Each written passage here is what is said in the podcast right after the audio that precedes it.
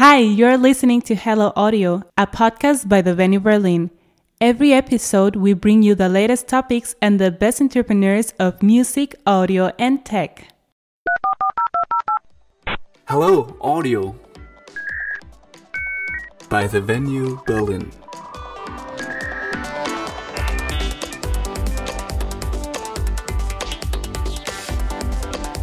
Hello, everyone. I'm Helen from the Venue Berlin, and today I have Lee Smith here, who is coming all the way from New York.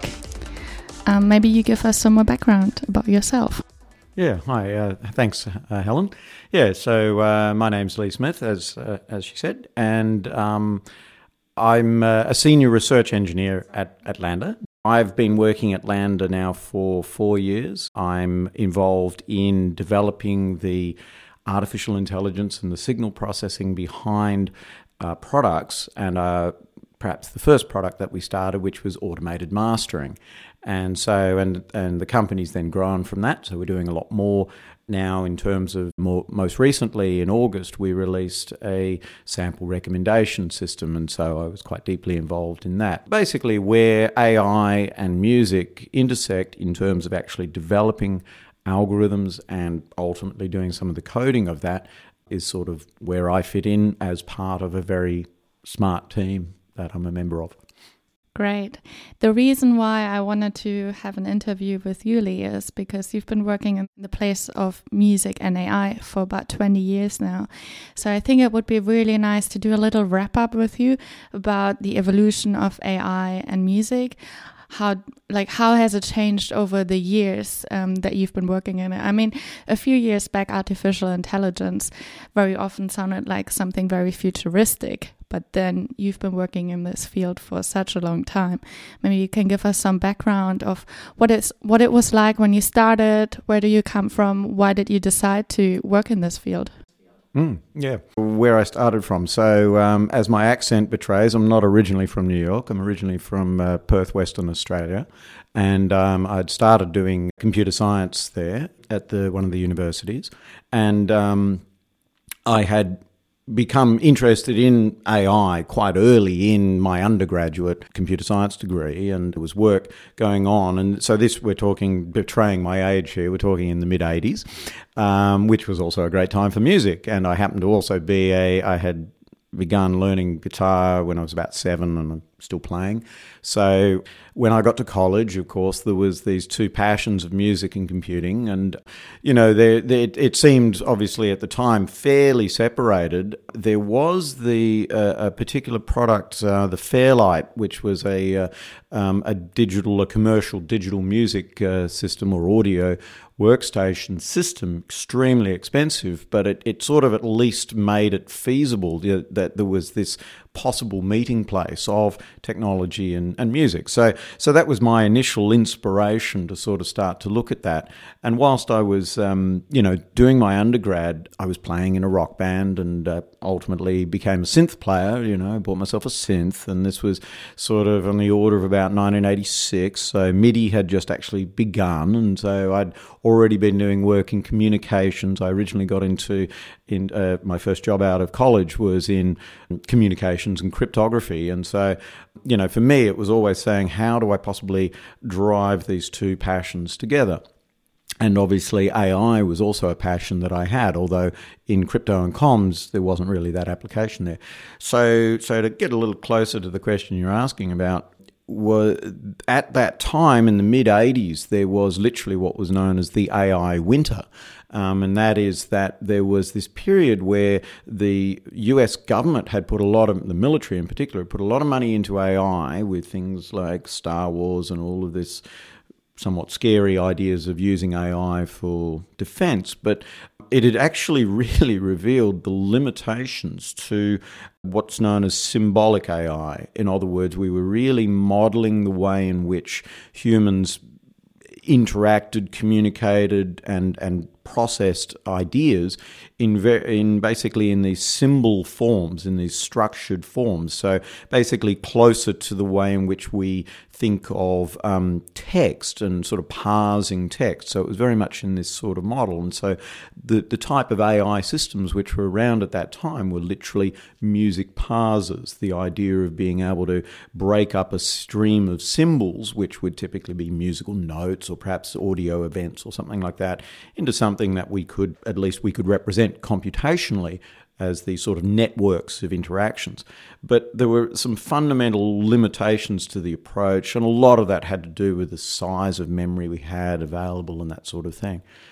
Um, so, so that was sort of the the, the mid '80s era when I first got involved and interested in in AI, and uh, you know this was uh, an era where actually implementing something was fairly was quite a task, you know. And so I'd, I'd sort of done some early systems, uh, some interactive performance systems with some artists um, uh, in Australia. Um, and uh, what would I say? They were they were sort of like less than ideal. You know, the results weren't that great, and a lot of it had to do with just the very shallow representations of the way the machine thought about music, the way it it captured what music was. So, so that really sort of, I guess, to me, exposed some of the problems in being, you know, in playing in a band. I understood the type of complexity that that people interacted with, you know, and the degree of exchange and communication that was going on at the same time, sort of really running up against the problems of trying to do this. And admittedly, I was trying to do this in C back in its day and with MIDI systems. And oh my gosh, so so all of that really, you know, ultimately I, it drove me towards wanting to actually focus on that, and that's what led to what was eventually a PhD in computer music and computer science with a focus for my research in, in music. What did you know about music and AI before you actually started? I did some research and I found out, I'm not sure, I guess it's true, that the first work totally written by AI was already in 1957, which seems to be super early. I guess the work, like what you can do today, will completely differentiate and be way more complex. But it's it's crazy that it's been there for so long and only recently we actually started talking about this and also there the first conference about music and computers was in 1974 so what did you know about it before you actually started? And did you know that like did you expect it to become something big? Or did you feel like this is maybe just a cool gadget? Yeah no, no great question. I mean as I say, with the exception of just understanding that there was at least some commercial examples of this, and in the mid 80s, you started to see the beginning of these digital synthesizers. Historically, they were all analog. So there was this sort of, what would I say, it was starting to become apparent for somebody in their early 20s.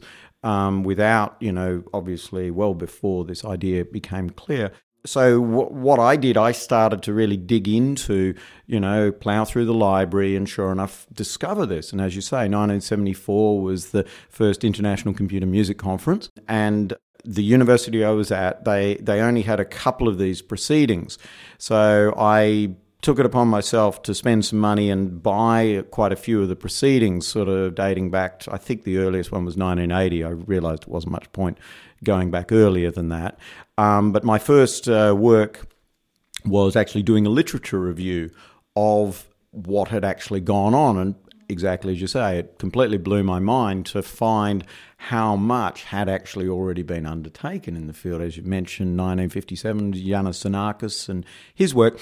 It's interesting because what he was doing, he wasn't thinking of it in terms of artificial intelligence. He was a composer and he was thinking about this in terms of constellations of sounds, constellations of events.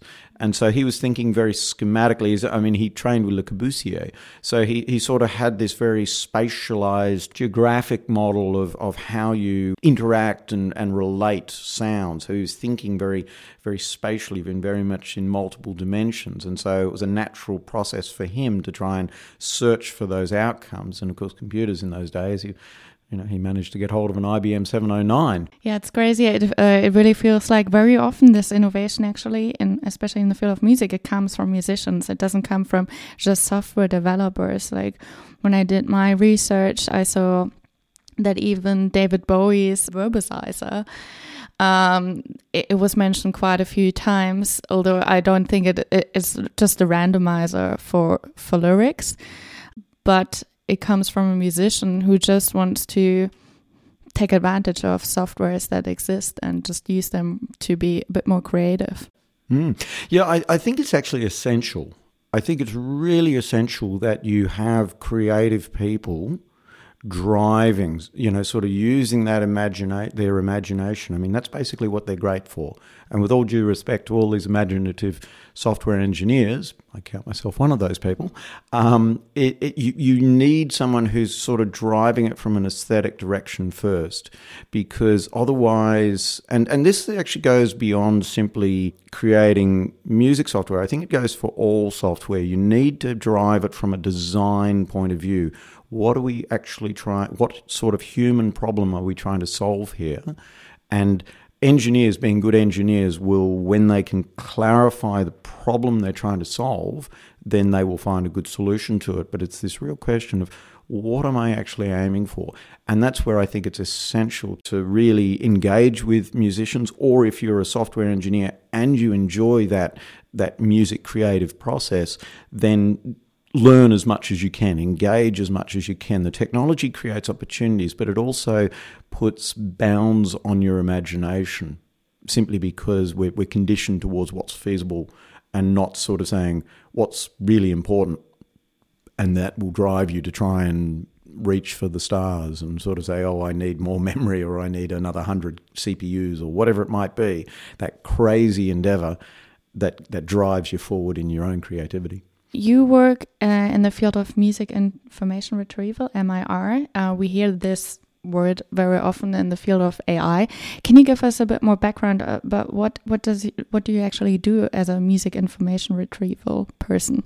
Yeah, um, perhaps I first describe what MIR is, what music information retrieval is, and then I'll sort of say I'll give some examples of what yeah. I'm involved with doing. Music information retrieval is something that really as a defined term sort of grew up around about 1999 2000 with the formation of this particular conference, the International Society or Symposium of Music Information Retrieval.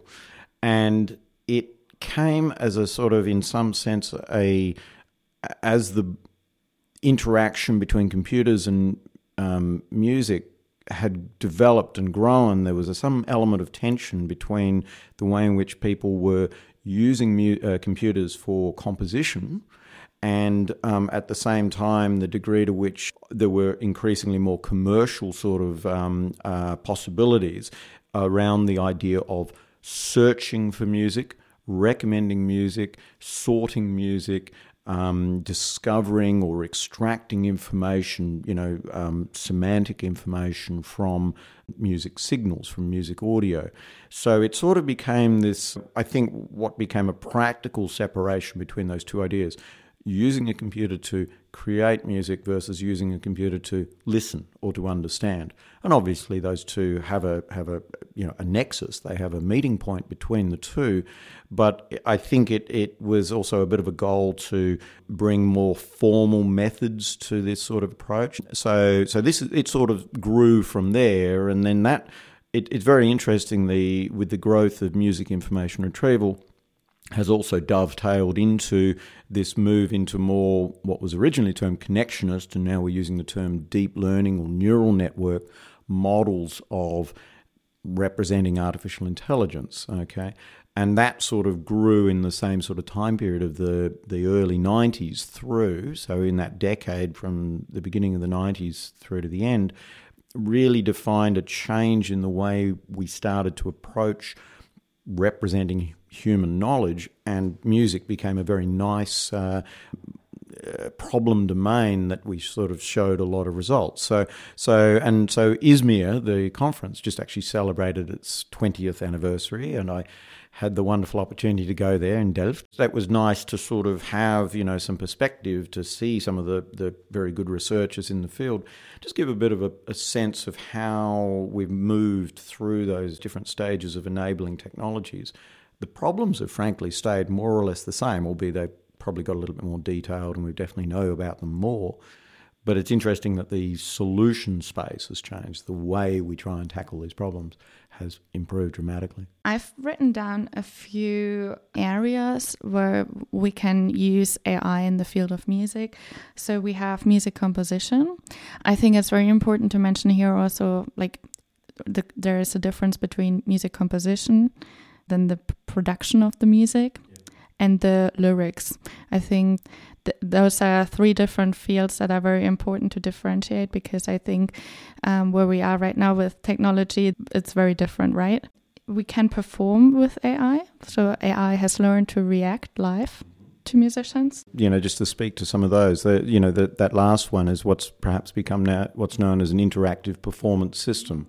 So, in the sense that you're engaging with some form of technology, a computer, obviously, and the machine is responding to you. And the expectation is, is that there's a musicianship there, that the responses that the machine gives should at least in some sense be musical. And obviously, we, you know, what's very nice from a compositional point of view is to um, what would I say, adopt different strategies, how human like that response should be, how different that that response should be. So those sort of things are some some of the questions there. We just have a robot that is on tour that is reacting live to an orchestra, um, Shimon. I think that's super interesting to see how how he reacts to it. I would love to see it live at one point. Then we have music matching, so which is also music recognition. Maybe we can match songs to each other.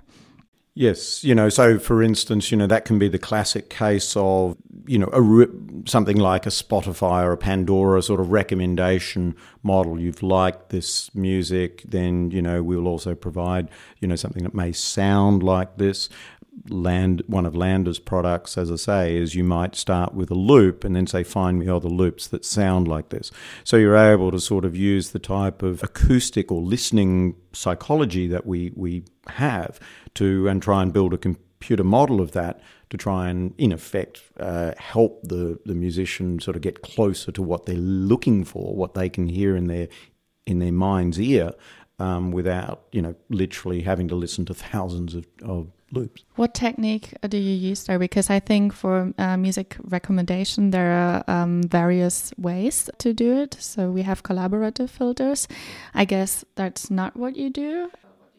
Yeah, that's no, that's, that's thank thank you for that. Yeah, there's two sort of major ways you can think about recommendation. One is, as you say, is is um, collaborative filtering. That is, you, you you have some model of the user, and you're using that model of the user to then make a suggestion as to the type of items and in this case you know it could be something in your uh, amazon you know sort of suggest you should buy this based on your similarity to other users, they make a suggestion. Uh, no, what we're actually, that's a perfectly legitimate way of doing collaborative filtering. And in fact, that's the sort of approach that companies like Spotify and Pandora use.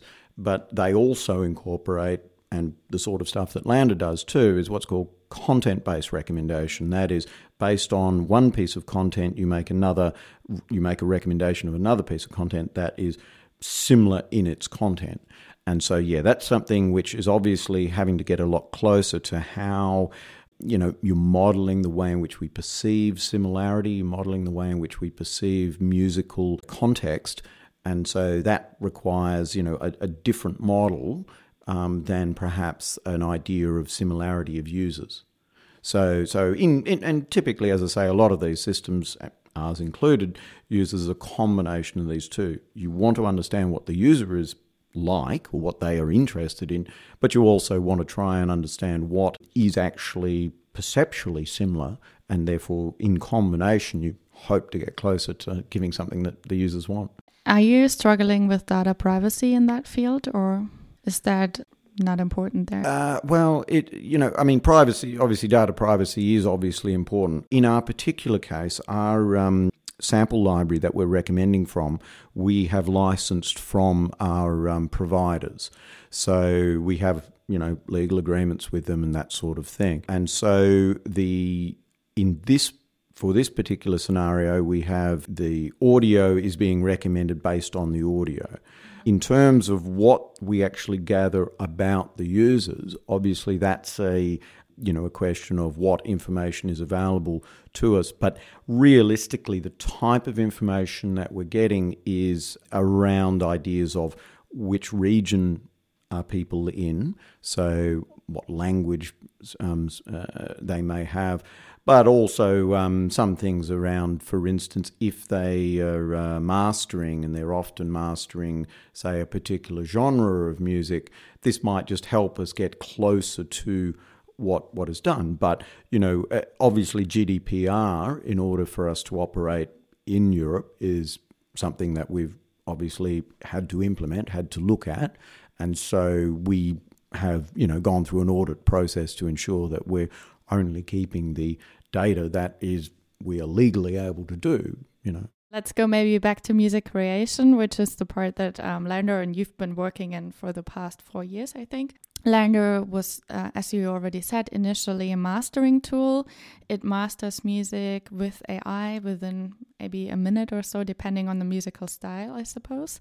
But now you're also opened up to the step before the mastering to the actual music production. Are you using ai in that process as well? I mean you, you just said explained the recommendation but um, I mean, for example, I know that in Ableton, for example, they have tools to add some more drums and this stuff uh, just to make it sound greater, which is automated. Do you also use other uh, AI tools in that field? We we yeah, I mean, perhaps just to explain LANDR a little bit more, our goal is to be a service for musicians all the way along the line or all the way along that musical journey. So, from obviously mastering is quite late in the journey. Um, and so we've made a purposeful effort to try and provide tools towards for musicians much earlier in their journey, and that includes education. We do a lot of um, video blogs and so forth um, about engineering or scales, chords, modes, and so forth. So um, there are potential, we can use AI all the way along the line, you know, just basically all the way. So from the education that we do, what sort of education is appropriate for a particular person, where they're at, through to samples themselves. We found a lot of our musicians are sample based musicians, so it made a lot of sense for us to try and address that market to provide something for them that, again, we could incorporate AI into that. And then, you know, there are other parts along the process. Some things we still uh, have in the pipeline that I can't tell everybody about just yet. Would love to, but uh, watch this space. That uh, we are we're thinking about AI at every stage. And the reason why we're doing that, it, it's a very practical reason. It, it's really saying that when you are engaging with music, it's a, it's a creative human endeavor and it's an unstructured form. And there's a lot of knowledge there. And for us to try and provide any value to musicians, to bring a, a degree of a musical assistant to the the process wherever you might be from how do I reach out to my fans or or something like this in our promo links we're we're always thinking about how can we make the, the streamline the process and and require people to specify as few things as possible. Try and understand what they're doing.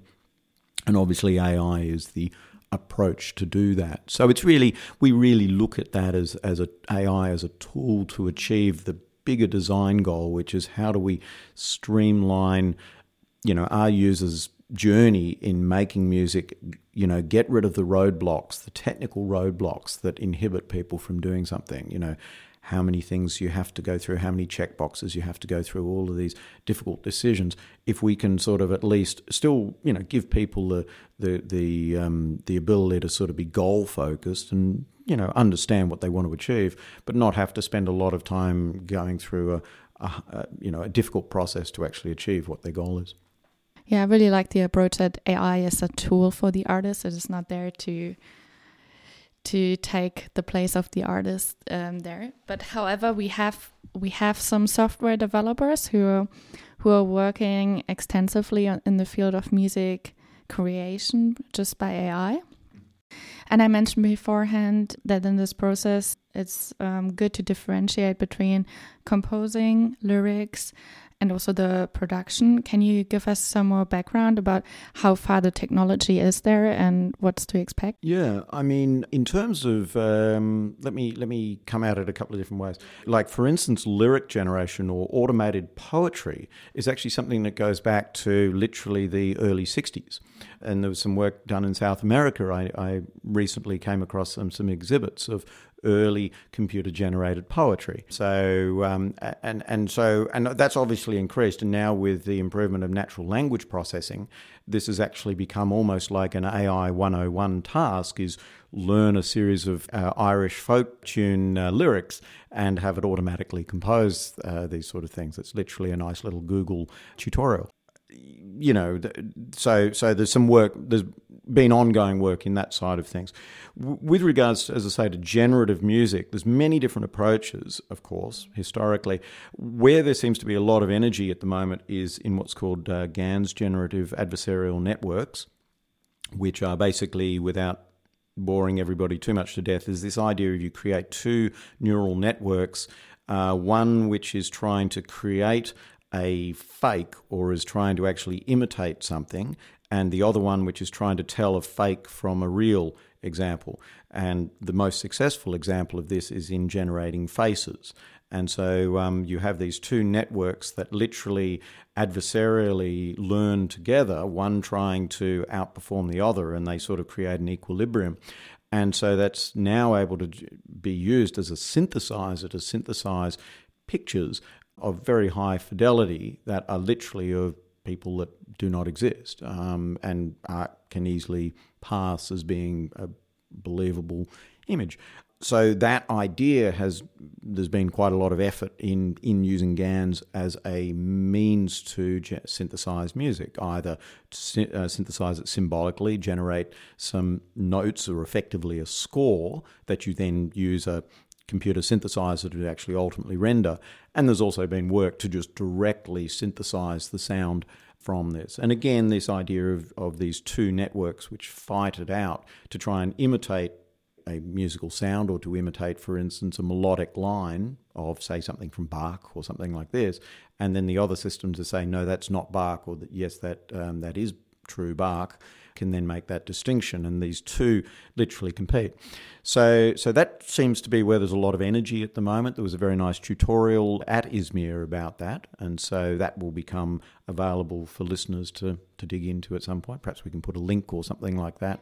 So, so that that's some work that's been done. There's been many other approaches to that. I won't bore people with all of the approaches, but certainly GANs seem to show a lot of potential the biggest challenges tend to be um, the what would I say? They they're capturing a surface level behaviour. The the real depth of sort of, for instance, hearing a piece of music that moves through a series of A A B A forms or something like this. So an underlying structure that's still very challenging. So the representing time and multiple levels of time is something that I think we still have a lot of work to do.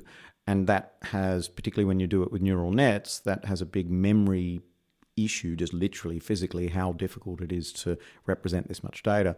So that's that's sort of the the current limitations. This was actually part of what I did my research in, which was representing musical rhythm in multiple different time scales using um, what's called a wavelet decomposition, a multi-resolution representation of time. So, so all of these ideas are really about sort of saying how can you best understand what people are listening to, and and how they are structuring the idea, the musical idea in their mind, and then when you have a model of that, you can then use that to generate, you know, music from that. But the real challenge is, is what sort of models are we building that are sufficiently capturing human behavior and this is an ongoing challenge you know. I think this is and and of course you know we may it might become more of a cognitive science question. It only shows us what human beings do better than than computers. And by definition that advances our own knowledge of psychology in that way. I guess you could easily write a radio hit with AI just because it's a very easy structure. But then I guess, again, if you want to write the next hit and everything sounds exactly the same, the next really big hit is going to be something that, again, sounds different. So that would be a challenge for the, the, the system again, right? Yeah, I know. I, I would I would actually challenge you slightly on something like Radiohead. It's not because I happen to also think they're a great band. But if if you listen to that sort of music, then what you're really hearing is at one at sort of in some musical dimensions it's fairly simple, but in other musical dimensions it's very complex. So, for instance, the timbre. You know the way in which they are incorporating different instruments and the the mixing, the um, music production is very complex. They spend a lot of time doing that. The actual chord structures, sure, are quite simple, and that sort of part of the creative cultural requirement of this music. It's popular music. It's music to be consumed. It's music to be understood. So there's a there's a degree of simplifying certain dimensions and expanding other dimensions. I think that's just a classic creative strategy or ploy. So even that, even sort of saying, oh, okay, we could we could do some AI to um, produce a, a, a Radiohead tune. Yes, it might produce simple chord changes, but I think it would, at this moment, it's still quite a, a research problem to to produce a good result timbrally. That complexity in the in the mixing, that complexity in how the voice works. I mean, if you listen to Thom Yorke's voice, is uh, you know, it's really, really you know there's there's there's a lot of there's a lot of fine grained control there which to try and have a computer reproduce that is still something which I we literally don't have that model to really capture that well. We have this famous example of Flow Machine uh, doing the Beatles song. And very often, maybe it's a bit mistaken because the song was only composed by AI, but then the production, as you just say, was done by a human being. Yes, and and you know, and I mean, well, again, and and I I don't see that as an illegitimate sort of you know creative strategy. Okay, I use you know sort of AI to either try and imitate or I use AI to try and create something new. And then you can sort of see where the artist is interceding into that. Okay, now I do the production myself. Or, um, uh, you know, and, and, and, and I, on the panel I was on in the Reeperbahn Festival, there were a couple of uh, folks doing some very nice um, work where they were um, from recordings, they were then training neural net models on their voice. And uh, Portrait XO, her name is uh, this artist who uh, she was uh, using this for sort of almost as an ideas generator to sort of take what she had done herself and literally have the machine listen to her own voice and then to use that as a mechanism to resynthesize. And of course, it fails on many different ways. So it forced her to sort of engage with this material and, and sort of find, you know, and draw on her own artistic endeavors. So, as I say, I, I always feel that, you know, that the creativity of the human beings interacting with, with an artificial intelligence is always going to sort of um, you know, what would I say, keep the whole process moving forward, you know. You know, and, and that, that's obviously at a, at a very much uh, from an individual artist sort of perspective, from using it for a creative tool. You know, there, there, can be some arguments to say perhaps we, you know, we can use AI for um, perhaps more mundane things. I was speaking with a chap from uh, making uh, mixing deck consoles, and and he was uh, saying that they're now incorporating a lot of AI and just literally understanding, oh, there's a kick drum on this track, there's a bass guitar on this channel, and that sort of thing. And he says, okay, you know, for uh, for if you're doing a recording in a recording studio with musicians, that's probably not that useful. But if you're literally you have multiple musicians jumping up on stage in a live event and having the machine being able to say, oh, I know there's a drum on this track, I will automatically select which EQ curves should exist for this because I won't change the volume of each of these, but I already save you just sitting there and trying to find the EQ. So, so those sort of things, those what would I say again, relatively mundane things, but they can they can often make a big difference to people making good music. Yeah. You just mentioned before there are two approaches, maybe uh, with uh, with the use of AI by creating music. Either you want to imitate or you want to create something completely new. Connecting to this, I would be super interested in finding out how you can do this. Very often we hear that the AI is fed with certain songs. And that's the point where a lot of people are starting to complain about copyright infringement. I think it would be very good to, on the top level, understand how can you feed a system and what does that actually mean feeder system? So does it just take some stems from this part or take stems from there? Or does it just read out the information and use the information? So like how does it actually work? Can you dive a bit deeper into that? Yeah sure. So so just at a, at a top level the idea just to be clear artificial intelligence is is the most broadest term, and within that, there's a, a, a subdiscipline of that called machine learning, and this is this idea that you, by training the machine on many examples, you allow the machine to sort of derive the rules rather than sort of the classic model of using the rules with data to, or using the rules to produce the data. You, in effect, derive the rules from the data and then that in combination with the computer program becomes a model. So, as you say, there are uh, many examples of the sort of work which is going on being presented at ISMIR, for example, such as analysing scores of, you know, possibly classical music pieces or, you know, um, more popular tunes. It tends to be actually more classical music in many cases simply because the data exists.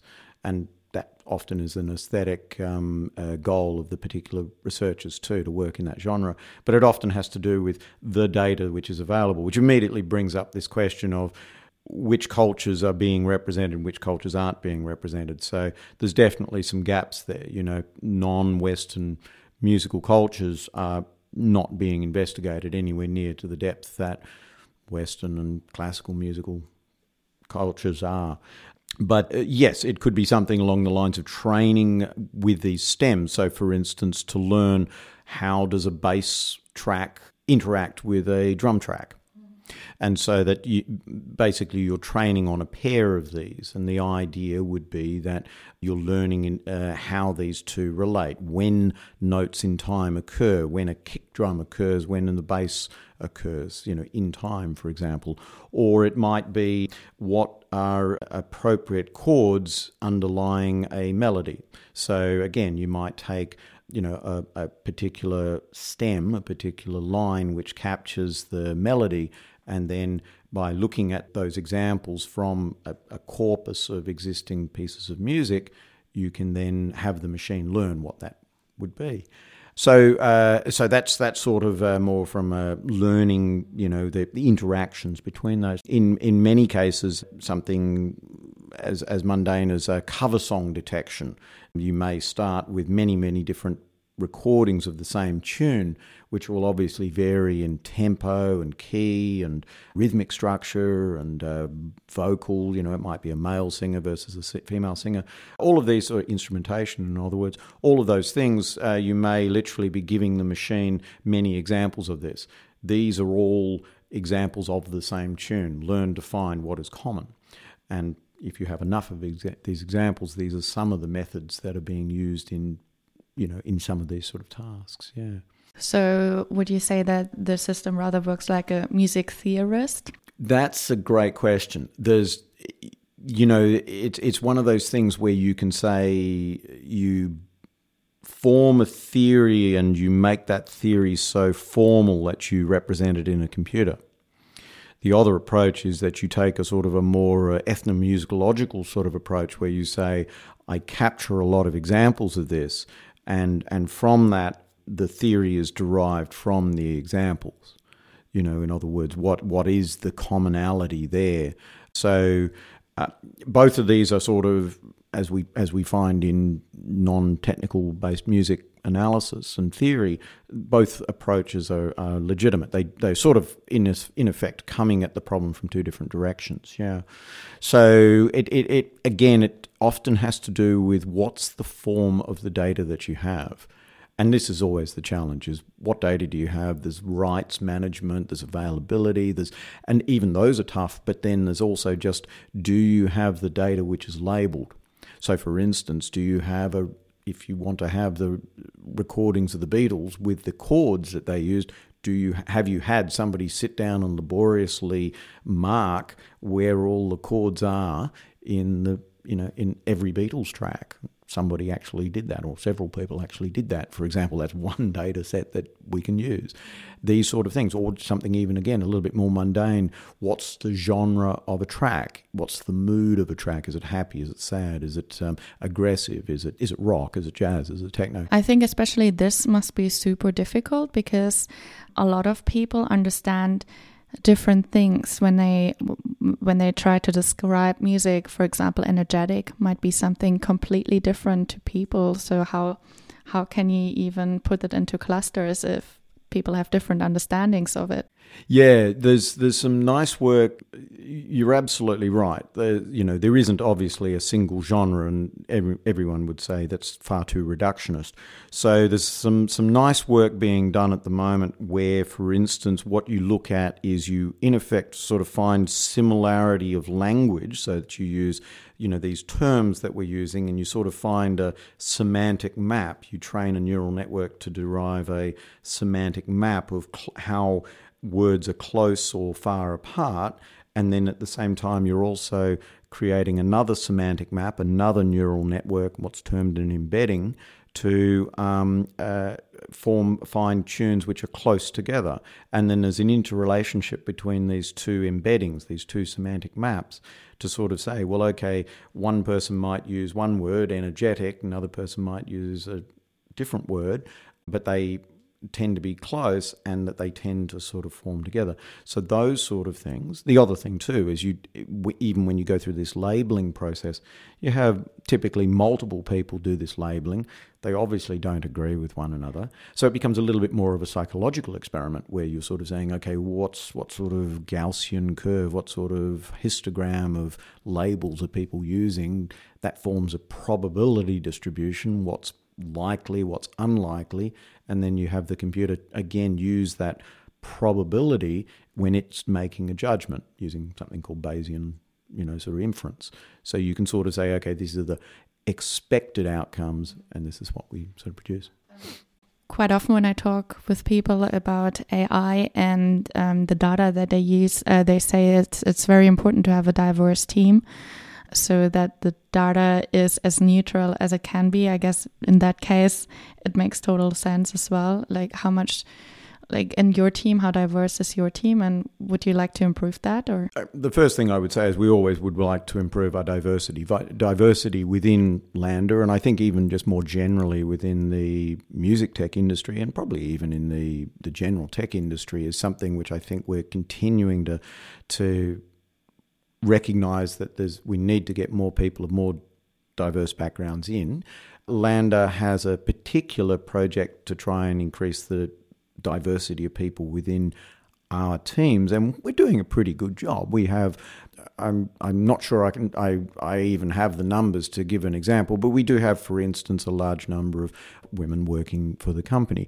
Would we, our particular research team, Right at the moment, sadly, we don't have any women working in our research team, but that's a problem which is recognised within music information retrieval. I'm very happy to say there's a very energetic group called Women in Machine uh, in Music Information Retrieval, so WIMIR, and they typically have um, organised projects um, within ISMIR, and they do mentorships to to uh, enable, for instance, young women to become involved. They actually sponsor women or gendered um, minorities to um, attend ISMIR.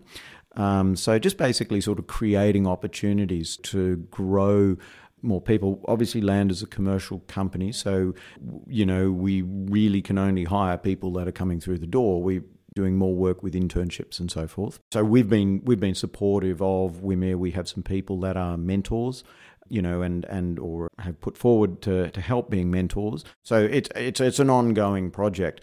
You're absolutely right, and and obviously I've just spoken there about gender diversity. Obviously, there's there's uh, cultural diversity. Obviously, there's uh, regional or ethnic diversity and all of those sort of questions, you know, it's something that we continue to engage with. We pride ourselves that we are more diverse than some other workplaces, but there's more work we can do too. Yeah, and as you say, those those things do play out in terms of how these AI systems work.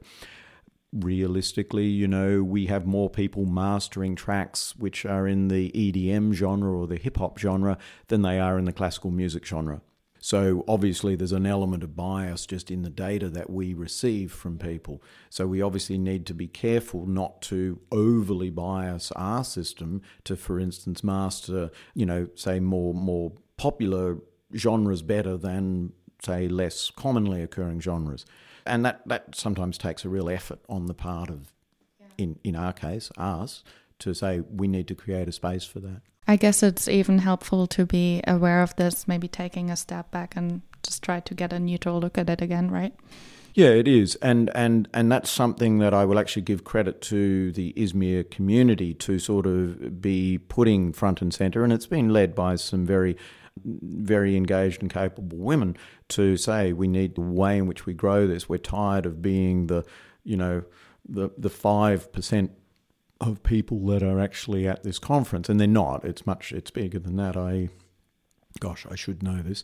I think it was on the order of about roughly about 20% was um, so it's it's still a ways to go but there's some some work and and as I say just continuing that that engagement is recognizing it I think is the big thing of creating that conversation within your workplace you know, that's that's the important thing because it, it ultimately translates into better products. Products which are more general mean that you're tackling the problem at a higher level, mm-hmm. which means that you actually bring a, a greater depth of understanding to what that problem is. If you're inclined to see everything within a particular style of music or a particular um, form, then you may end up with a system which really does struggle to sort of be moved in any new form, in new, any new direction, I should say. Is there anything else that you're struggling right now with in your research of music, like music information retrieval? Is there anything that you think, ah, I wish I could do this, but we're just not far enough right now? Yeah, I, I, well, that's a great question. There's, there's, plenty of things we'd love to do better, of course.